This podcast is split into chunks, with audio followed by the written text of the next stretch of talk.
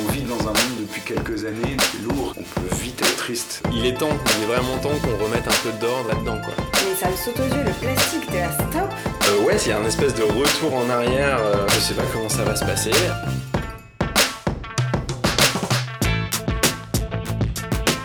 J'ai hâte de voir comment les gens vont réagir. Je ne suis pas exemplaire, c'est juste j'essaie de faire ma part. Je suis assez optimiste, finalement.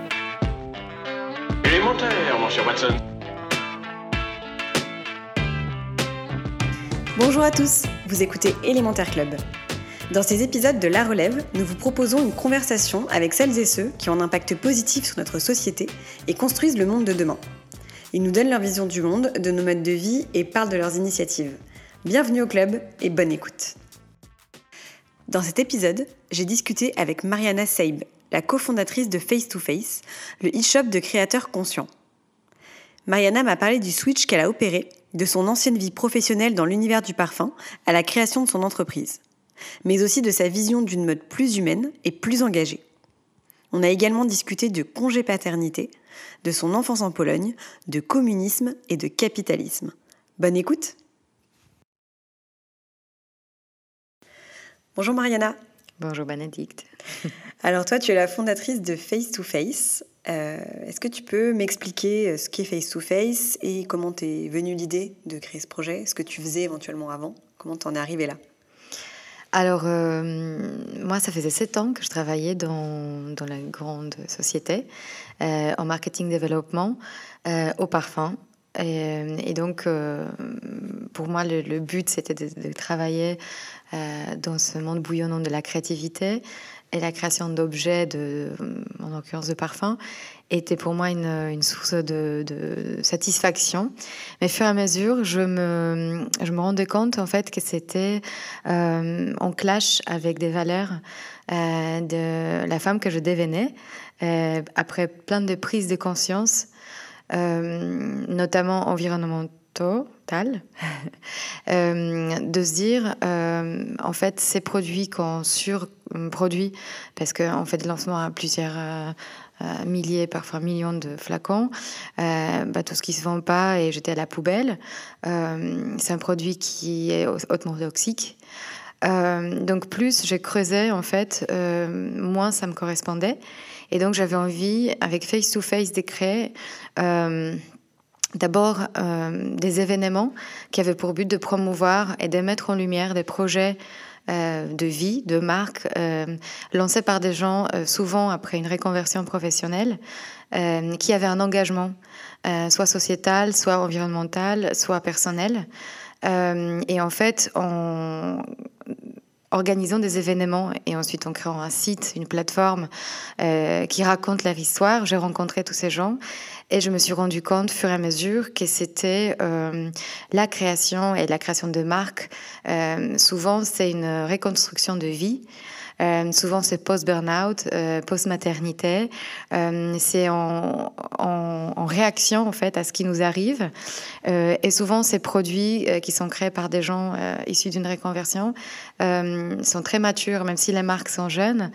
finalement, les, produits sont d'excellente de, qualité parce qu'on utilise toutes nos ressources et toutes nos expériences d'avant pour le créer. Et souvent, on s'accroche à ce, qui, ce que nous sommes.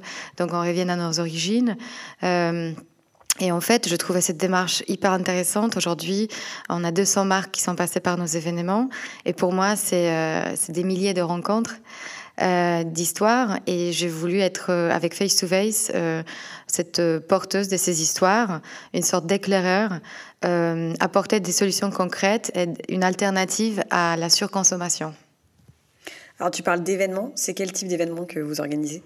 Donc au début, en, fait, on a commencé par des événements éphémères, euh, des pop-up, euh, dans des lieux euh, un peu confidentiels, euh, dans des galeries d'art, dans des hôtels particuliers, des appartements. En fait, on voulait créer comme des bulles, des cocons où on se sent bien, où on a envie de passer notre temps et euh, où on peut rencontrer, se confronter à l'autre et, surtout en fait comprendre qui est la personne derrière un produit et quelle est la démarche. Et je trouve que c'est ça qui donne en fait du sens à la consommation, c'est de s'engager et de, aussi connaître euh, la manière dont l'objet est fait. Et en fait, on le porte différemment une fois qu'on connaît toute cette démarche.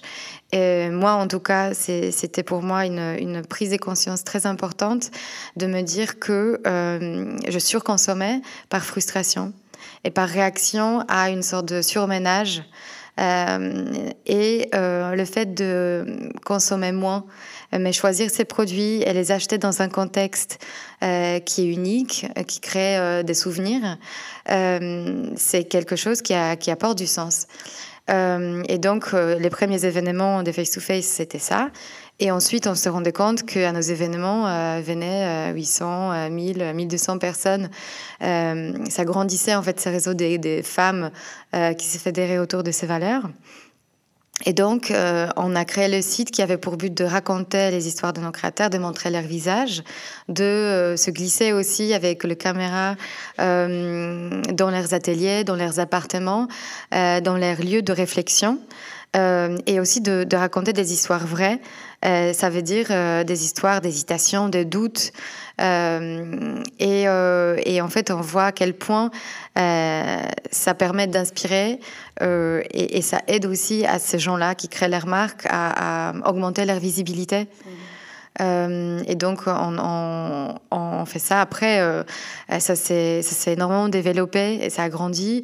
Aujourd'hui, on crée aussi des partenariats avec des plus grandes entreprises comme Another Stories du groupe H&M, euh, qui est loin d'être euh, dans, la, consommation lente, mais qui a envie aussi de s'engager, donner la place à des créateurs locaux. Et nous, on facilite du coup ces types d'échanges qui sont euh, un vrai soutien pour une petite structure.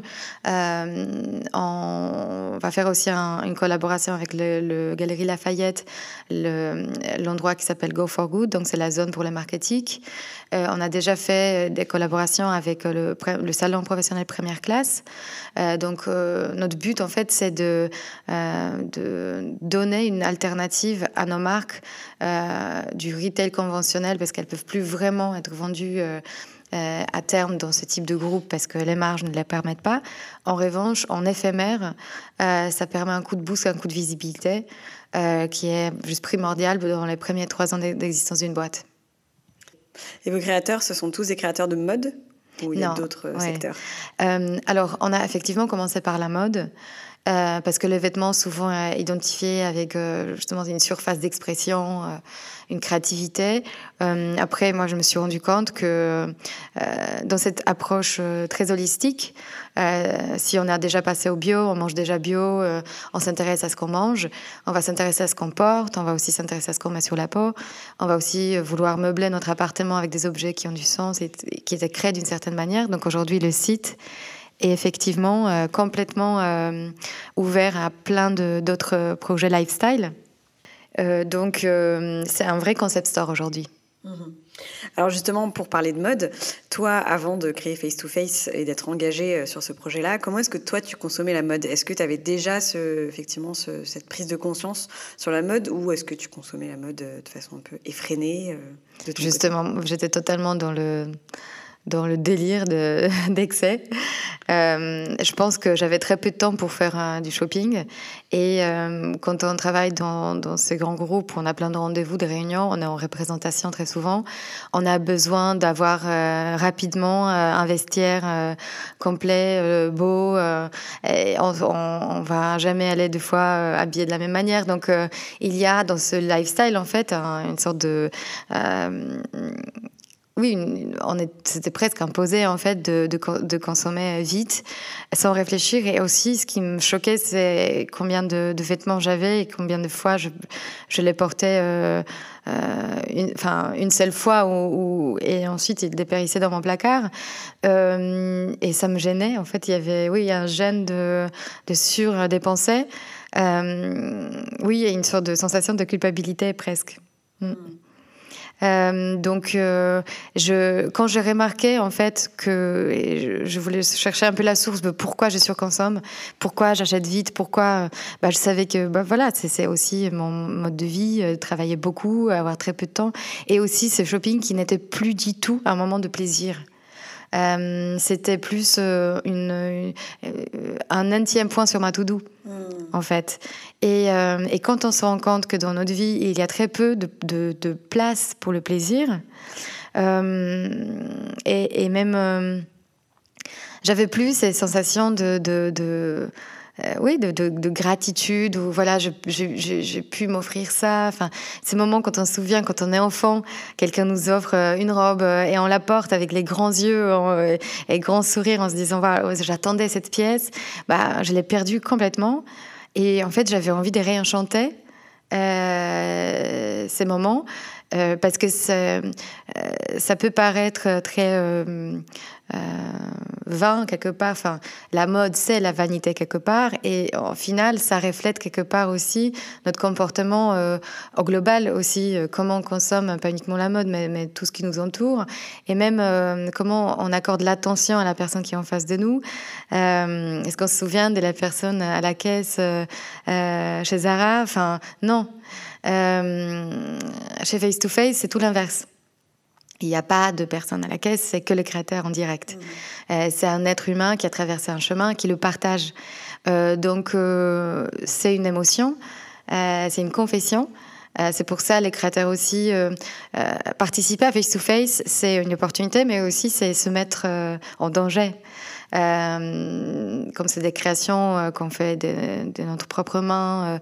Euh, donc c'est une, c'est, une mise à risque aussi. Il y a parfois des commentaires qui nous blessent sans, sans que la personne en face puisse s'en rendre compte.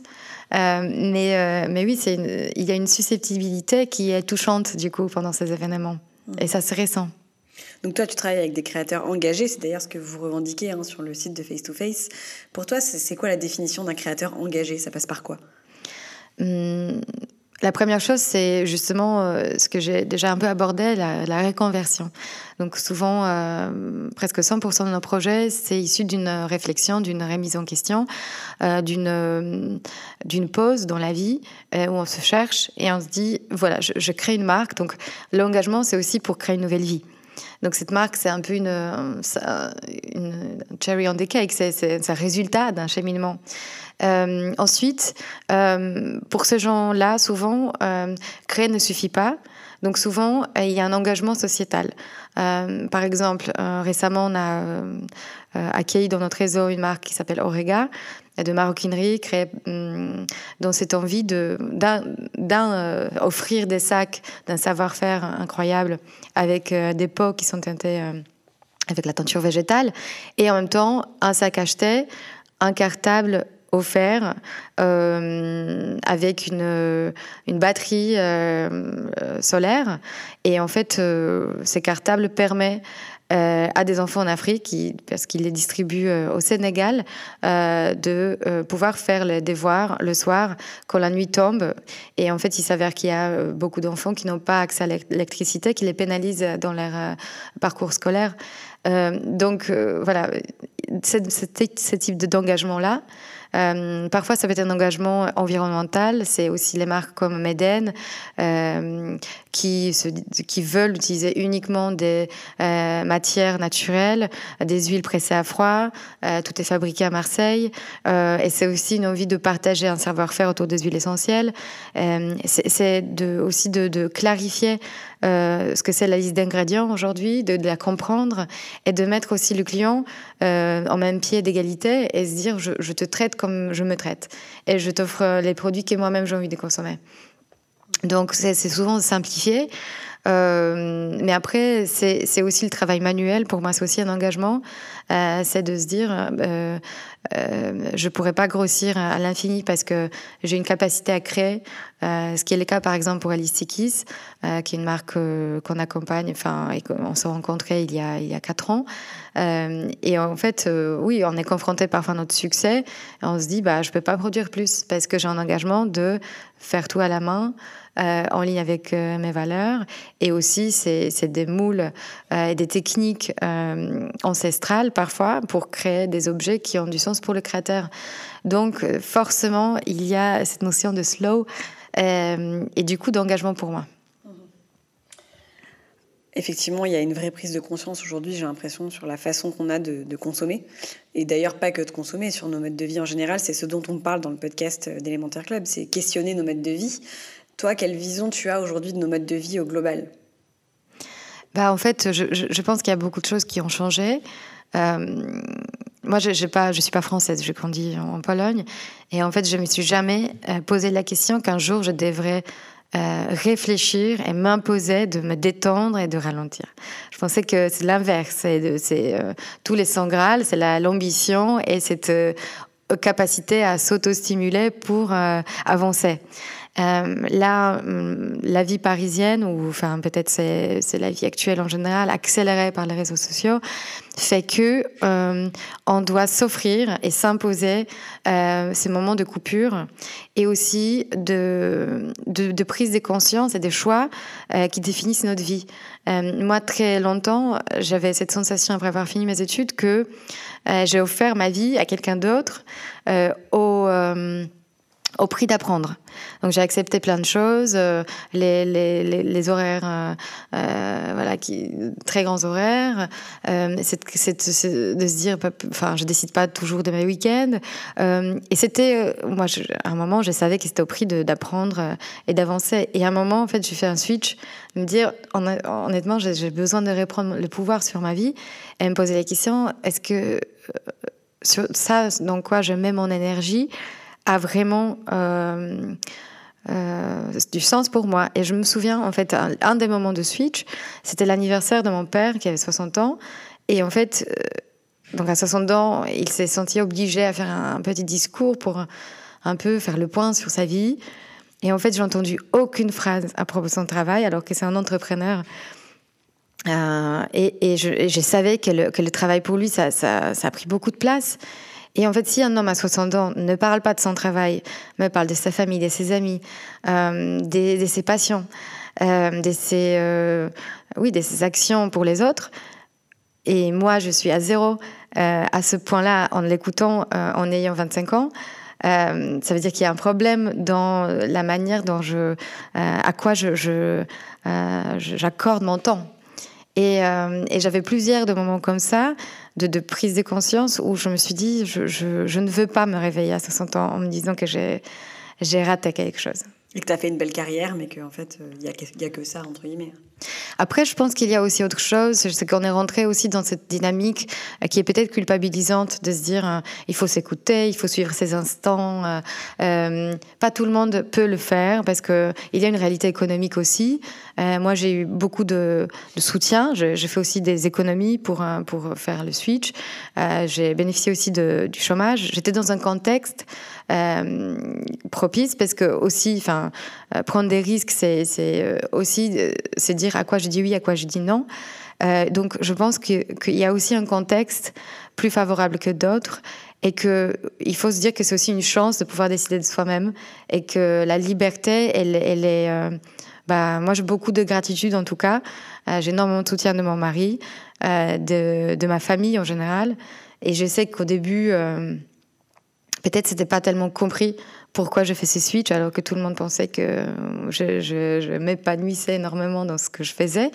Donc euh, expliquer ce switch est difficile déjà parce qu'il faut qu'on euh, aussi se dévoile un peu et on raconte que peut-être on se trompait, peut-être on n'est pas à l'endroit où on voulait être.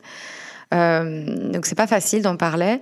Et à la fois, je pense que euh, on cherche souvent des excuses pour ne pas le faire. Et une fois qu'on l'a lancé, quand, le mot était dit, bah, je ne pouvais plus reculer. Donc, euh, il y a beaucoup d'angoisse. Euh, mais une fois qu'on le fait, c'est un long chemin aussi. Et on se pose des questions tous les jours. Enfin, pas, la vie n'est pas, la voie n'est pas tracée. mais, je pense qu'il y a beaucoup de, choses. Les, étoiles doivent s'aligner pour que ça se fasse. Et il faut se donner la place et le temps pour le faire. Il ne faut pas forcer les choses. Mmh. Euh, toi, présidente de la République française, tu changerais quoi?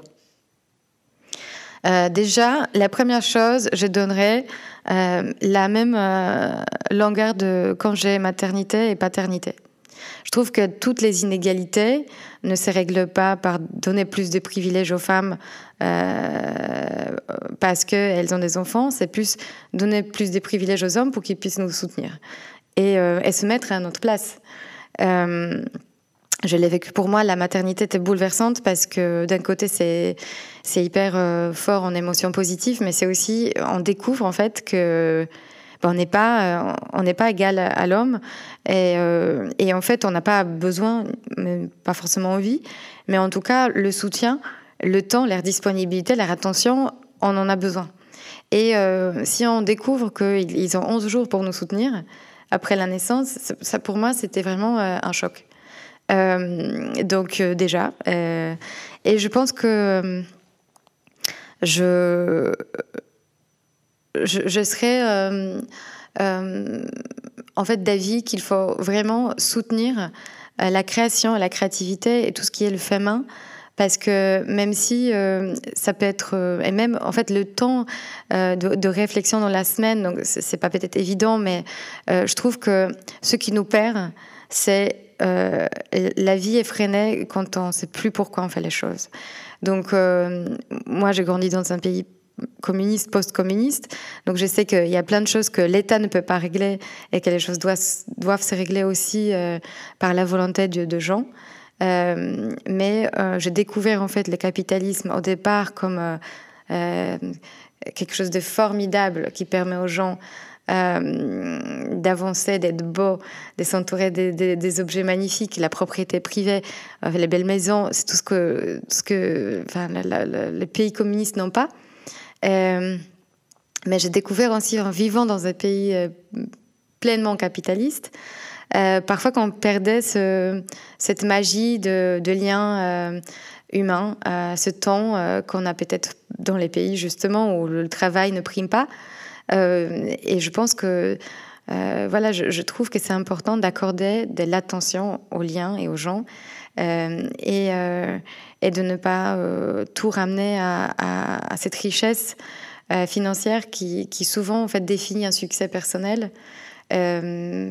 Mais parfois qui, qui, nous amène nulle part. Hmm. Donc le, revenu universel, par exemple, c'est quelque chose que, qui te parle? Oui, euh, enfin, oui et non. Après, je je, je, crois pas en... Euh, je pense qu'on est, on, commence tous pas pareil. On a l'héritage de nos familles, on a, on a des, des, histoires très différentes et donc on n'est pas égaux. Donc dans, dans, le communisme, le fait de, de, se dire on va tous Pareil, c'est pas vrai. Il y a certains qui sont plus ambitieux, il y a certains qui sont plus talentueux. Et on peut pas tous euh, faire la même chose ni gagner la même chose.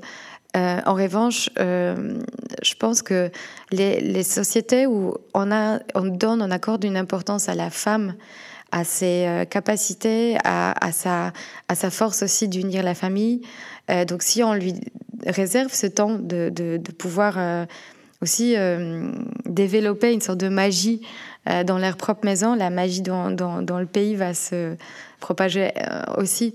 Un des voyages qui m'a le plus bouleversé, c'était le voyage de noces que je fais au Bhoutan.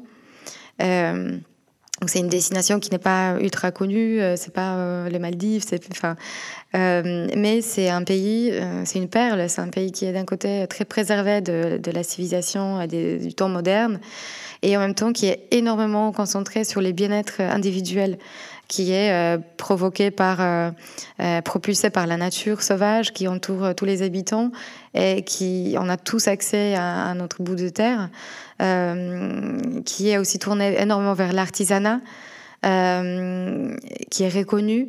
et donc, en fait, c'était un apprentissage humain aussi. et énormément de méditation qui fait partie de la religion et donc, euh, c'est pas anecdotique, c'est pas un effet de mode.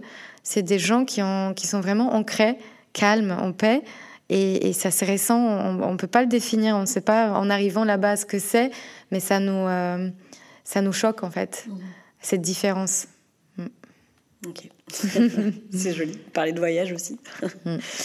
Pour conclure, est-ce qu'il y a des, des, marques, des projets, euh, j'en sais rien, des personnes dont tu as envie de nous parler, qui ont aussi un projet euh, environnemental ou euh, sociétal euh, positif, dont tu as envie de nous parler, qui t'a marqué particulièrement ou pas forcément euh, bah, une des personnes qui, que j'admire énormément et que, qui m'inspire en tant que femme, c'est France Guilin. Je ne sais pas si tu la connais. C'est une, euh, une femme qui a plusieurs vies. Elle était navigatrice. Elle, euh, elle habitait en Papouasie. elle était ensuite institutrice en France, à Paris. elle est devenue naturopathe. Et en fait, elle a, elle a, elle a élaboré une méthode. Donc, elle a écrit un livre qui s'appelle La méthode, où elle, elle donne trois outils de vie, d'hygiène de vie que j'applique vraiment tous les jours, presque, euh, qui sont un peu bizarres, ancestraux. Euh, je vous laisse découvrir. Mais en tout cas, euh, j'adorais sa, sa facilité et sa simplicité dans la vie. Et de se dire, le bien-être, c'est pas 10 000 sérums met sur le visage. revenons dans ce qui est simple. donc, et j'adorais aussi son courage à, à, à, faire plein de vies et à 80, je sais plus, peut-être 86 ans aujourd'hui, elle a l'air d'être jeune, d'être, euh, elle a une énergie de vie et on s'en fout des rides en fait. C'est pas ça la jeunesse. Donc euh, c'était quelqu'un qui, m'inspire beaucoup. Euh, après, j'ai eu une rencontre très récemment avec Mai Hua, qui vient de dévoiler son film qui s'appelle La Rivière. c'est incroyable aussi de se dévoiler. Euh, elle fait entièrement ça dans ce film. Elle parle de sa vie, de sa famille, de sa grand-mère, de sa mère, de sa fille. Je trouve ça euh, très osé et en même temps euh, très enrichissant parce qu'on le fait peu. De, dire j'ai peur, j'ai tort, pardon, merci. Enfin, c'est des choses qui, arrivent difficilement. Et, je trouve ça beau aussi d'inspirer les gens en leur disant qu'ils peuvent parler librement de leurs émotions. Euh, c'est quelque chose que la société dans laquelle on vit, euh, en fait, on, les cache parce que c'est une, une, marque de faiblesse. Euh, voilà. Après, je réfléchis, hein, mais je. C'est déjà pas mal. oui, il y a. Non, il y a aussi. un magazine que j'adore, qui est polonais, qui s'appelle Wysokie Obcasy, qui est un premier magazine féministe que j'ai eu euh, entre mes mains euh, à 16 ans et qui m'a aussi bouleversée. et donc là-bas, il y a plein de rencontres qu'on fait en lisant les articles et plein de femmes, des réalisatrices de cinéma, de, de, de, des sporteuses de, fin de, de haut niveau, des athlètes, de, des actrices, mais des gens aussi qui, qui, qui font ce type de témoignages. Moi, ça me touche énormément justement cette de se dire que tout, tout n'est pas parfait. Euh, voilà, c'est ce type de femme. Merci beaucoup, Mariana. Merci à toi.